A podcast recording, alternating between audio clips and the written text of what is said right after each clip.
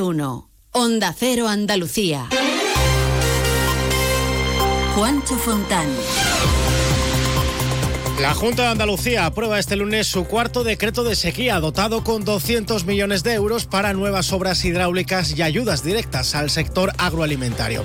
El presidente de la Junta, Juanma Moreno, viaja mañana a Bruselas para pedir fondos europeos para obras hidráulicas. Por este motivo, se adelanta este lunes la reunión del Consejo de Gobierno que también va a dar luz verde al decreto de viviendas turísticas que va a permitir a los ayuntamientos la limitación de estos apartamentos. Noticias de Andalucía.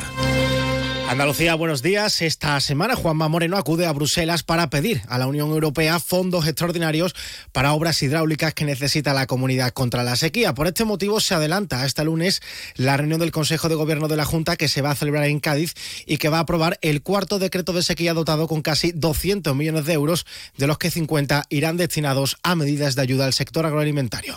Y lo vamos a hacer en materia de abastecimiento, estaciones de tratamiento de agua, sondeo y reducción de fugas de agua, que es otro de los grandes problemas que tenemos en toda España. En el ámbito rural se pierde la mitad, la mitad del agua por distintas fugas.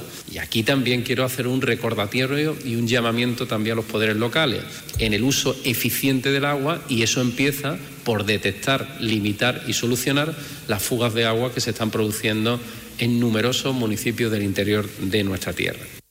También se va a aprobar el decreto que va a permitir a los ayuntamientos andaluces su limitación. El consejero de Turismo Arturo Bernal, en una entrevista en el programa Agente Viajera de Onda Cero Andalucía, explicaba que el documento está consensuado con hoteleros, gestores de viviendas turísticas y también con los vecinos y que viene a mejorar la calidad de estas viviendas.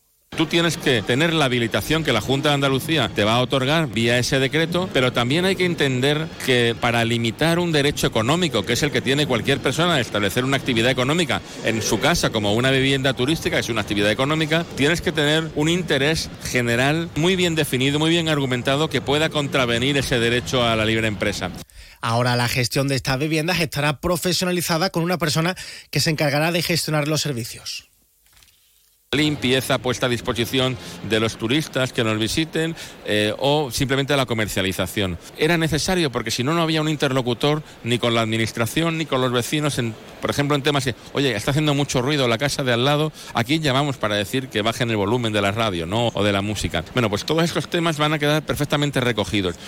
De la página política, el presidente de la Junta ha sido uno de los varones que ha arropado a Feijó en la manifestación que se ha celebrado este domingo en Madrid, en el acto convocado por el Partido Popular contra la Amnistía. Asegura Juan Moreno que son necesarias este tipo de manifestaciones y acusa a Sánchez de haber abierto una puerta a una posible amnistía a terroristas de todo tipo, incluidos los CESDA.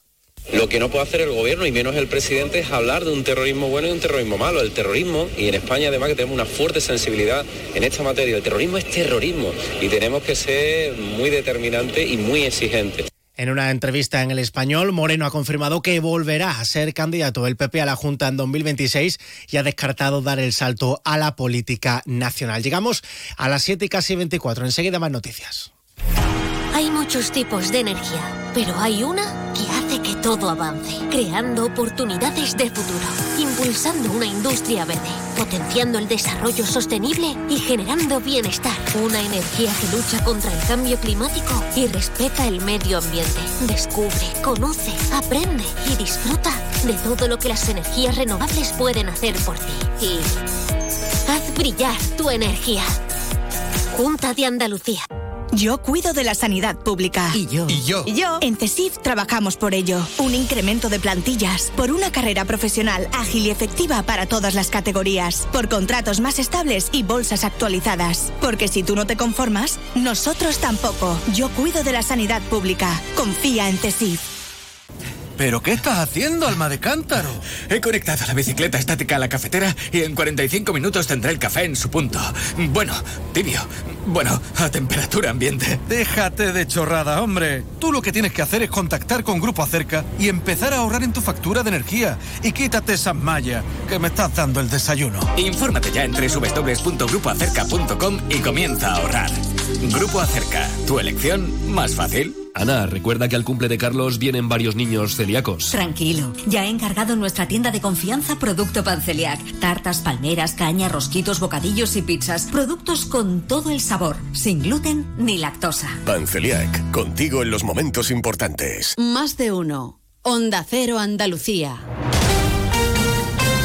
Arranca este lunes el juicio a la antigua cúpula de UGT Andalucía, encabezada por su exsecretario general Francisco Fernández Sevilla por un delito continuado de fraude a las ayudas a la formación de los parados. Una cantidad que supera los 40 millones de euros. La Fiscalía Anticorrupción pide siete años de cárcel y 50 millones de multa para los acusados. También comienza hoy en Almería el juicio a la cúpula de la Asociación de Regantes Cuatro Vegas por delito ambiental. Durante años se estuvieron utilizando aguas sin depurar para cultivar hortalizas en el Bajo Andarás. Cuéntanos, Inés Manjón. Sí, está acusada del uso de aguas residuales para sus cultivos hortofrutícolas sin tratar adecuadamente durante tres lustros y de extracciones ilegales en pozos. La Fiscalía les atribuye la presunta comisión de varios delitos medioambientales y un supuesto delito de desobediencia. Se enfrentan a penas de hasta nueve años y cinco meses de prisión. El juicio está señalado en once sesiones que se prevé que se prolonguen hasta el próximo 12 de marzo. El cartel de la Semana Santa de Sevilla ha generado un debate muy encendido en la ciudad. Ha llegado hasta tal punto que en la página web chain.org se ha puesto en marcha una campaña de recogida de firmas para pedir que se retire. Ya hay más de 8.000 firmas en contra, pero opiniones hay tanto a favor como en contra. No es fea la pintura, ¿eh? No es fea. Que tenemos que renovarnos también. El cartel creo que no pega absolutamente nada. Nosotros estamos acostumbrados a ver la Virgen, a ver el Señor en la cruz. El Señor tenía 33 años. Eso es un muchachito. No sé cómo se ha aprobado eso en Sevilla, vamos. Es fatal.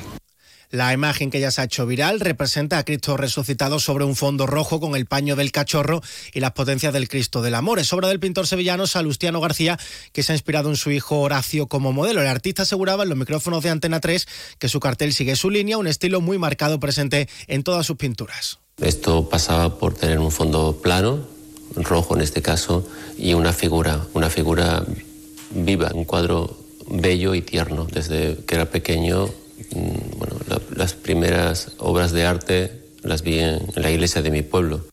7 casi 28. Vigésimo aniversario del Teatro Auditorio de Roquetas de Mar. En enero del año 2004 echaba a andar uno de los mejores espacios escénicos de Europa. La Orquesta de Radio Televisión Española fue la encargada de ofrecer el gran espectáculo inaugural. Hoy 20 años después, más de 2 millones de personas han pasado por sus instalaciones. Cultura, teatro, roquetas, 20 años de sueños. Teatro Auditorio Roquetas de Mar.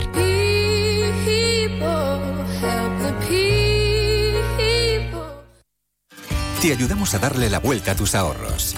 Descubre lo que puedes conseguir con la cuenta 360 de Cajamar. Y no le des más vueltas. Consulta la información de requisitos y vinculaciones de la cuenta 360 en tu oficina más cercana o en gcc.es barra cuenta 360. Cajamar. Distintos desde siempre.